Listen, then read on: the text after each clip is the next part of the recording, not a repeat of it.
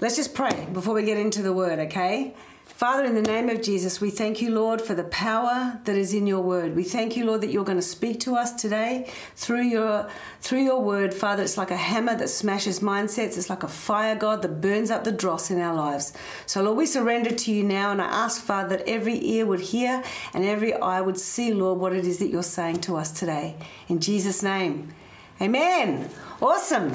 All right. Well, what a week, guys, for Melbourne. Anyway, I'm sure if you're watching this from anywhere else in the world, you could probably say exactly the same thing. It's been a very huge week for us here in Melbourne in our second lockdown. Like I mentioned in the announcements, things have been pretty topsy turvy. Everyone's been rushing and scurrying to getting themselves organised in case we have to go out beyond five kilometres from our house. Like it's crazy times. It's literally um, I don't know. I don't know what it's like. I don't even know if it's like wartime. We, none of us were around when it was wartime, but it's pretty pretty intense. So it's a very shaky, rocky moment.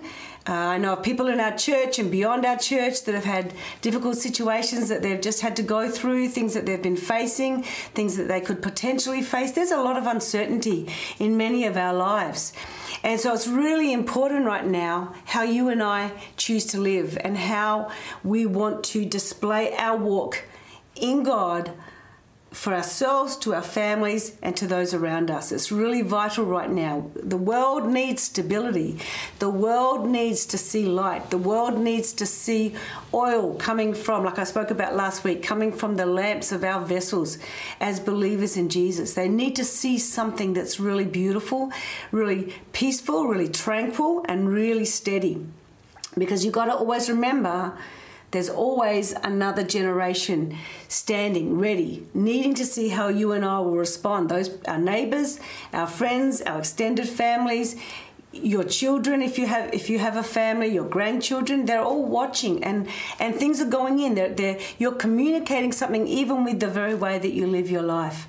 You know it's interesting because in in the book of luke the gospel of luke in chapter 18 verse 8 it says this when the son of man comes will he find faith on the earth so we have to ask our, ourselves the question is there faith in my heart and in my life and how I'm living my life? I'm not saying is there incredible uh, abundant success. We're not saying that. We're saying is there faith? It's only faith that pleases God. There's nothing else that pleases God.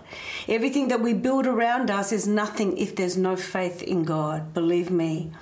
All right in this time, I think it's really clear that people have been caught off guard. It's happened so suddenly. There's been such a, a suddenness and such a rapid sense of change and shift. And I guess, like I mentioned last week, we, we, no one knows what the future holds. You know, we could ask ourselves the question is there more or is everything going to go back to normal? Well, no one really knows. But the truth of the matter is that Jesus wants us to be ready. He wants us to be like those five wise virgins that we read about last week who have our lamps ready and filled with oil and have extra oil for the journey and are ready and are, and are waiting and are watching because there are so many people who are kind of spiritually blind and kind of ignorant of what might be happening and they're lost and they're looking for truth and they're looking for the way out.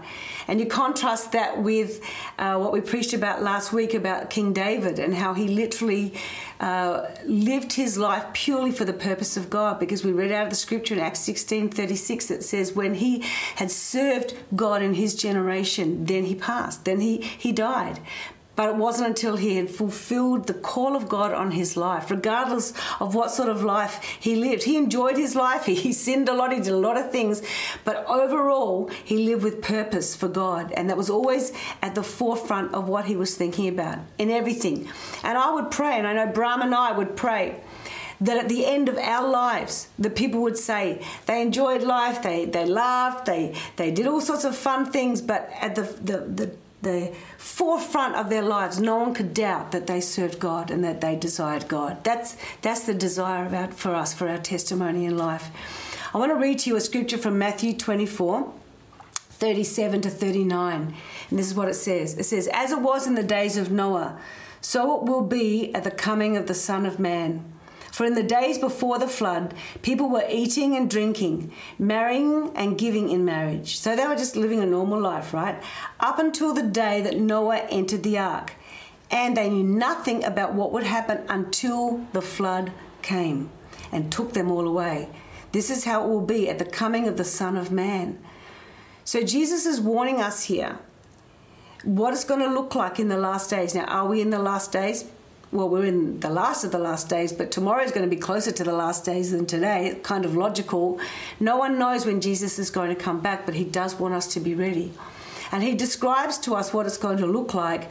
That up until that point, no one had any idea. So they were blind, they were oblivious, they didn't take notice of what Noah was doing and what he was saying. The Bible calls him a preacher of righteousness, so he was declaring the truth and explaining to them what was going on. So this is a time for you and I to take heed of that of, of last week's sermon. I'm going to ask you to go back and listen to it again and take more oil it's time to take more oil to fill up the lamp of your spirit. In other words, seek God with all that is in you and let God fill you and I to overflowing. Because you know what? When we can see, when we can see with the eyes of God, then we can help others to see also, and they won't be blind. Remember, I always say in our DMS, our discipleship ministry school, if we can lead ourselves, we can lead others. And we can't lead others until we can lead ourselves. And we can't lead ourselves until we see what God sees. All right? So we need to have an expectation to see what God sees. And of course, we just read Noah obviously lived in a, the time of an unseen generation because it says, up until the day he entered the ark, they didn't realize. They were just going about their normal life. it says they knew nothing about what would happen until until the flood came and took them all away. They weren't prepared. So I believe we're, we're in this season of shakiness, of tumultuous upheaval in our society and worldwide, I think it would be really prudent of us to really seek God and to ask God to help us to see because we have to be able to see. In fact, Paul prayed this prayer in the New Testament over the church at Ephesus. He said, I pray also, this is in Ephesians 1:18. You might want to write this down because you can go back and pray this over yourself and over people that you love. I pray also that the eyes of your heart may be enlightened in order that you may know. And it goes on to say what we can know. But the bottom line is we can pray for the eyes of our hearts to see. You know, without vision, the people perish. When we don't see what God is doing, we're, we're lost. But when we can see with the, with the eyes uh, of understanding, we can be enlightened we will know, we will understand. Why do you think the world loves to go to clairvoyants and to tarot card readers? Everyone's craving to understand the future. Everyone wants to know that their life is significant, that their life holds purpose, that their life is going in a direction. They want to know if there's a warning. They want to know and understand if there's something coming towards them that they need to avoid. People look for this stuff. But the only way we can really see the truth is by praying that the eyes of our hearts will be uh, flooded with light so that we will know the hope of His calling and the glorious inheritance that is within us. So it's time to seek God like never before and let Him fill our eyes, the eyes of our hearts with light. We don't get it from clairvoyance. That's just people searching. There's nothing evil that they're desiring. At least they're desiring to find something. We just help, have to help them find the right ending, which is Jesus, which is Him. We just have to get them to see the right path and, and help them understand so that the eyes of their hearts can also be enlightened. All right. So we see from Matthew 24, we just read about how Noah built an ark and he built something uh, that was really powerful. And um, I want to ask the question what are we actually building? What are you and I building right now? We're the ones that are chosen to live right now. We're the ones that have the purpose of God to live out in our generation. He chose you and I. So, how do we know what we are building is correct? Because none of us want to get to the end of our lives and look back and go, ah, crap, I wasn't building right. I should have done this, I should have done that, okay? And if you look in Hebrews chapter 11, that's full of people who built incredible legacies. Pardon me, stories that still impact us today. It's full of men and women whose faith connected them to the next generation. Remember, David served the purposes of God in his generation, it connected to the next generation. He was referred to for generations after. He had an impact in his generation because God doesn't want us to live just for ourselves. And in Hebrews chapter 11, I want to read out a few scriptures here that show you what it's like when people live with the next generation, with other people in mind. All right, so let, us start from 11 and 12. Hebrews 11, verses 11 and 12. By faith, even Sarah herself re- received ability to conceive even beyond the proper time of life, since she considered him faithful who had promised. Like these guys are 90 and 99 or something. They're, they're way too old to be having children, Sarah and Abraham. And then it says, Therefore there was one, there was born even of one man, which is Abraham, and him as good as dead at that, as many descendants as the stars of heaven in number, and innumerable as the sand which is by the seashore. So this is by faith Sarah did that. By faith Sarah received the promise even in the face of impossibility. Her natural body, his natural body should not have been able to conceive a child, but they conceived and it went on to, to bring about descendants as the stars of the heaven in number. It's amazing by faith. Okay, she thought about the next generation. She received something by faith that would impact the generations to come. Then we go to verse 20 and 21. By faith, Isaac blessed Jacob and Esau, even regarding things to come. By faith, Jacob, as he was dying, blessed each of the sons of Joseph and worshipped leaning on the top of his staff. By faith, Isaac blessed Jacob, Jacob blessed his sons. Isn't that amazing? This is what happens when we when we live a life that is purpose driven and purpose filled, and uh, we live a significant life. These people live such significant lives that they're actually mentioned in the Bible. And then we go down to verse 23. Let's, let's read another one. To be honest, I'd love to read you the whole of chapter 11. It's so stirring. Um, verse 23 says, By faith, Moses, when he was born, was hidden for three months by his parents because they saw he was a beautiful child and they were not afraid of the king's edict.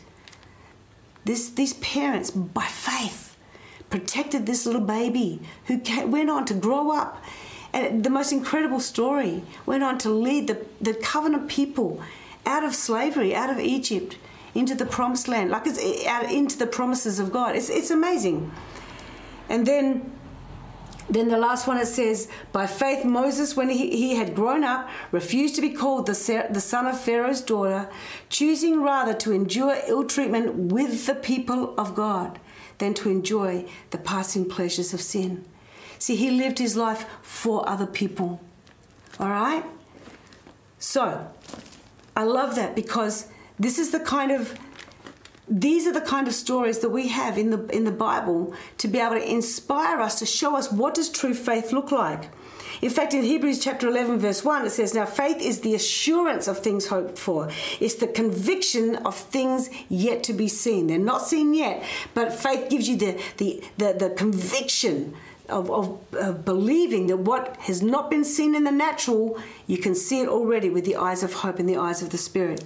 So these people did that by faith. They reached, it's almost like they reached into eternity and grabbed hold of the promises of God. And some of them never saw the fulfillment of those promises before they died. But we go back now and we can read that those very promises they believed for, they happened. It's amazing. That's what happens when we trust God. And then you go to Hebrews 12, verse 1, and it says, Therefore, since we have so great a cloud of witnesses surrounding us, let us also lay aside every encumbrance and the sin which so easily entangles us, and let us run with endurance the race that is set before us. Guys, there's a cloud of witnesses. There's a cloud of witnesses that are part of, of uh, a legacy and a heritage that we can look back on and read from and draw truth from like I said last week, every generation goes through societal upheaval. There's always some something that will happen. But we can hold on to faith, the simplicity of faith in Jesus. And you know what? Noah did this. He's now part of that cloud of witnesses. He did that. He built a really significant life that we now read about, and he served God's purposes in his generation. Let's look at verse 7 of Hebrews 11, and we'll read about Noah here. So, Hebrews 11, verse 7. By faith, Noah, being warned by God about things not yet seen, in reverence prepared an ark for the salvation of his household, by which he condemned the world and became an heir of righteousness, which is according to faith. So we read here that this guy built an ark of deliverance for the salvation of his family. This is a, a, phenomenal picture of providing something. It's a picture of providing something for the next generation. So, my question is today, or one of my questions is how do you and I prepare an ark of deliverance? How do we prepare something? If we take this as a metaphor, how do we prepare an ark of deliverance for our family, for our loved ones, for our nation?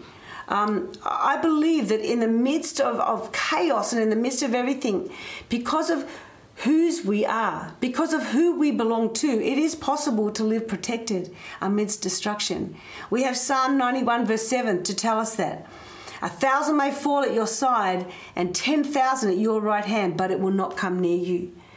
Do you know how many times I've prayed that prayer over myself? I've prayed that prayer over our family. We've prayed that prayer. But you know what? It requires leadership. It requires leadership of ourselves. It requires leadership of our homes. It requires leadership of the, uh, uh, with the people around us. So, what does it take to be a really good spiritual leader? Of ourselves or a leader of other people?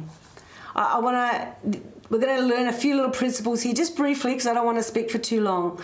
But just some leadership principles that we can apply to ourselves, to our families, to our church, to your business, uh, even in government. These are principles that any leader can apply.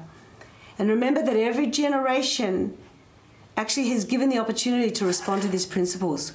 So we need to know how do we actually respond.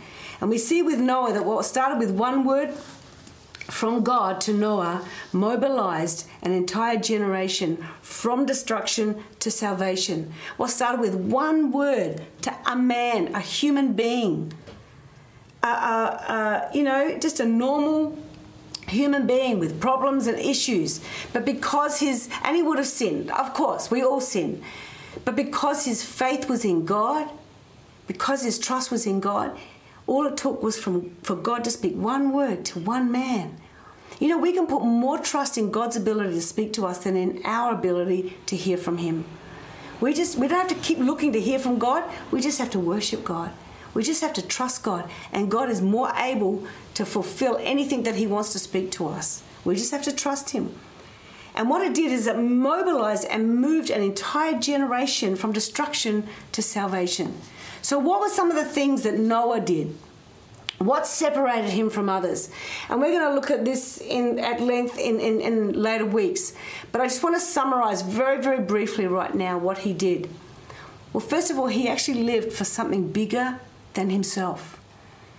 Think about it, guys. He was in the middle of a smelly, noisy boat with all these animals, right? He was in the middle of noise, of smells. He wouldn't have had air conditioning, he wouldn't have had heating, he wouldn't have had, you know, every kind of luxury that we're so, that we demand now in 2020, that we all demand as human beings.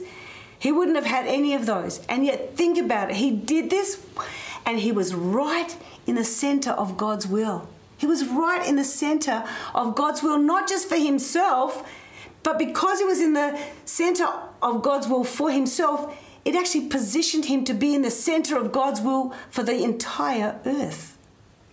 Wow. This is pretty amazing that God will actually use human beings with names that are named in the Bible. This guy had a sense of cause and he lived for other people. He lived and he built for other people. Remember Matthew 6:33 Seek first the kingdom of God and his righteousness and all these things. Every we all have needs at the moment especially now. We have so many needs guys but can i encourage you? Seek first the kingdom of god. And i'm going to show you in a minute how to do that. Seek first the kingdom of god and then all your needs and we're allowed to ask for our needs. We're allowed to come before god with prayer with supplication with requests. Let them be known to god the bible says yeah, in Philippians 4, it says, Let your requests be made known to God. There's various ways of praying. Do that. But in the midst of all of that, seek first his kingdom. Don't seek your needs, seek him and seek his kingdom and his and what he's doing. Be a part, be in the center of what he's doing on the earth right now. Let's be a part of the greatest cause on earth right now. And then all of those things will be added to you. Bram and I have proved this over 40 years of walking with God. I won't go into it now, but we have literally proved this principle in our lives. All right, so he lived for something bigger than himself. Number one. Number two, he built something that carried him and his family into the future. It's not just a generation, but it was generations that were impacted. He didn't just live for today, he lived for tomorrow. And you and I need to live with our children and our grandchildren in mind. And, you know, let's ask ourselves this question when we die, when you and I die, does all the accumulation of influence, favor, and the goodness of God, does that end with us? Or is it deposited and transferred in an even greater way to the next generation? You know, Bram reminded me of two prophecies. Uh, well, they're prophecies that we always remember, but he linked them together the other day. He said, Do you realize you had that word? Uh, I had a prophecy uh, from a prophet called John Jacks, who's now sadly passed away. But he said, um, that I will draw from the, the teachings of the forefathers. Now, this is at the very, very beginning of our church, before we'd started DMS, before I was really preaching and teaching. Do you know that's the very thing that is happening in our discipleship ministry school? Do you know that's the very thing that Brahma and I stand for? Is this, the, the, the teachings and the doctrines of our forefathers? But then we had another prophecy, actually by the same prophet, and he said, it might have even been at the same time. I can't remember. It might have been at another. It was a different time. Bram's nodding. It was at a different year that he came and prophesied. He said, "Everything that you and Bram have ever desired to do in ministry won't be fulfilled through you." It will be through your children and your spiritual children. And Bram said, Do you realize you and I are like a link between those two things? Diane, you're preaching and teaching from the forefathers, but everything that you desire to see, the outworking of that, of all those teachings and those principles and those doctrinal truths, which the church has to be built on, guys, it's going to be seen in you, in the next generation, and in our grandchildren's generation. What a privilege that makes me feel like such a privilege for me to realize that I can deposit everything I've learned even in, in an even greater way to the next generation. That's why Bram and I, we're going to be preaching into our 80s. We're going to give everything we've got to disciple you guys, to teach you, to train you, to equip you, but get you closer to Jesus. It's not about head knowledge, it's about knowing Him and walking with Him. All right. So, number three, he built with an enduring faith. It took him decades to build that ark. It built him decades. You know, I, I just have to look to Bram's family and, and extended family to see phenomenal examples of, of uh, enduring faith. His Om Yopi, Uncle Yopi, we met up with him, or Bram met up with him actually uh, probably 10 years ago, just before he passed. And he said, You know what, Bram, when your, when your mother died, because Bram's dad had died when he was six, and then they kind of left Ambon and went to Java, and he didn't hear anything more about, about his, his, his sister, uh, Bram's mum, and his, his nephews and niece. And then he heard that his sister, Bram's mum, had died, had passed away, and he knew that these kids were orphans now. And he and his family, he told Bram this, that he and his, he would gather his six children around, and every morning they would, as they prayed, they would also pray for Gosha, Chris, Bram, and Yancha. Pray for those kids as, as orphans. And then one day, as he prayed, one day suddenly he turned the TV on, and there's Bram on television. And next thing he knows, Bram is, is a, is a born again believer and he's following Jesus and now he's a pastor. You know, that's enduring faith every day consistently even though he couldn't see didn't even know where they lived couldn't reach out to them didn't know how to call them probably didn't even have a phone in his little house in, in Ambon and yet suddenly you know many years later what, what an incredible a credible, incredible heritage and legacy, even for my children to know that they had a great uncle who's prayed for their father like that. It's amazing. It's amazing, and probably responsible for even bringing me into his life and leading me to the Lord. Like the blessings go on and on and on, guys. When you when you look at other generations and don't focus on yourself.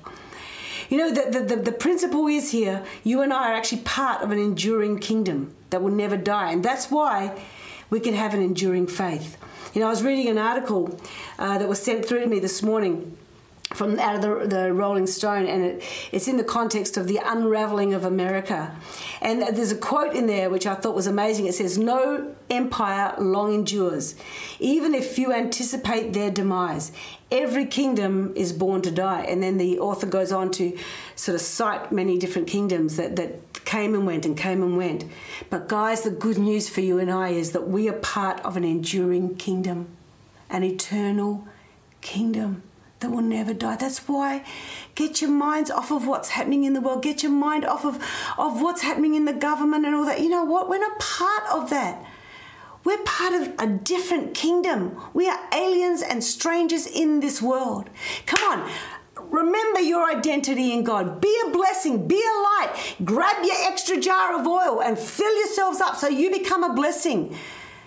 Yeah? Don't spew out and, and, and put out all this fear and ignorance and, and conspiracy theories. Guys, stop it. Let's get a grip and stop it. And let's fill ourselves with the truth of God's word.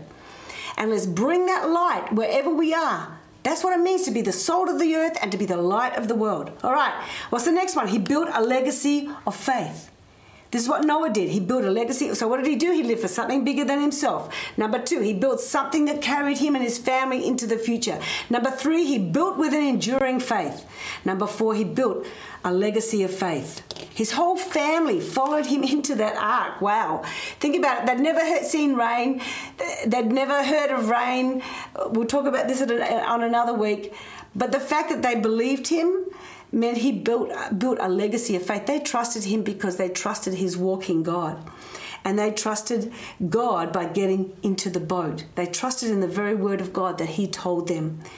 And, um, you know, I look at Bram's mum. Uh, she passed on a legacy to her children. She prayed the promises of her children, yet never saw them answered. I'll read that, that verse out of 13. All these, Hebrews 11 13, all these died in faith without receiving the promises, but having seen them and having welcomed them from a distance and having confessed that they were strangers and exiles on the earth. Guys, it takes guts to be a Christian. It takes guts to be a believer of Jesus. It takes guts because it means dying to all of our little 2020, 21st century desires for luxury and for, um, you know, for, for uh, consumerism and, and all the things that are placed around us and capitalism and living for our own rights. It challenges every aspect of that. Every single aspect.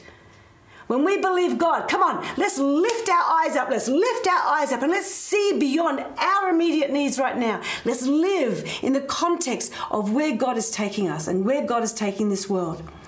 Yeah, when I look back at how um, Bram's mum prayed for her children, she was literally building an ark of salvation for her children and for her grandchildren. Woo! And now it's repeated again. Now we're leaving a legacy to our kids and our spiritual kids, like that prophetic word I shared before, that is saying to you all, it is safe to trust God. And we're demonstrating to you that trust and faith and passion for a cause, the cause of the kingdom of God, for seeking first the kingdom, that's more important than our needs. So it's really important that we that we pass on our faith and pass on. 2 Timothy 1 5 says this I have, I have been reminded of your sincere faith. This is Paul writing to Timothy, which first lived in your grandmother Lois and in your mother Eunice, and I am persuaded now lives in you also.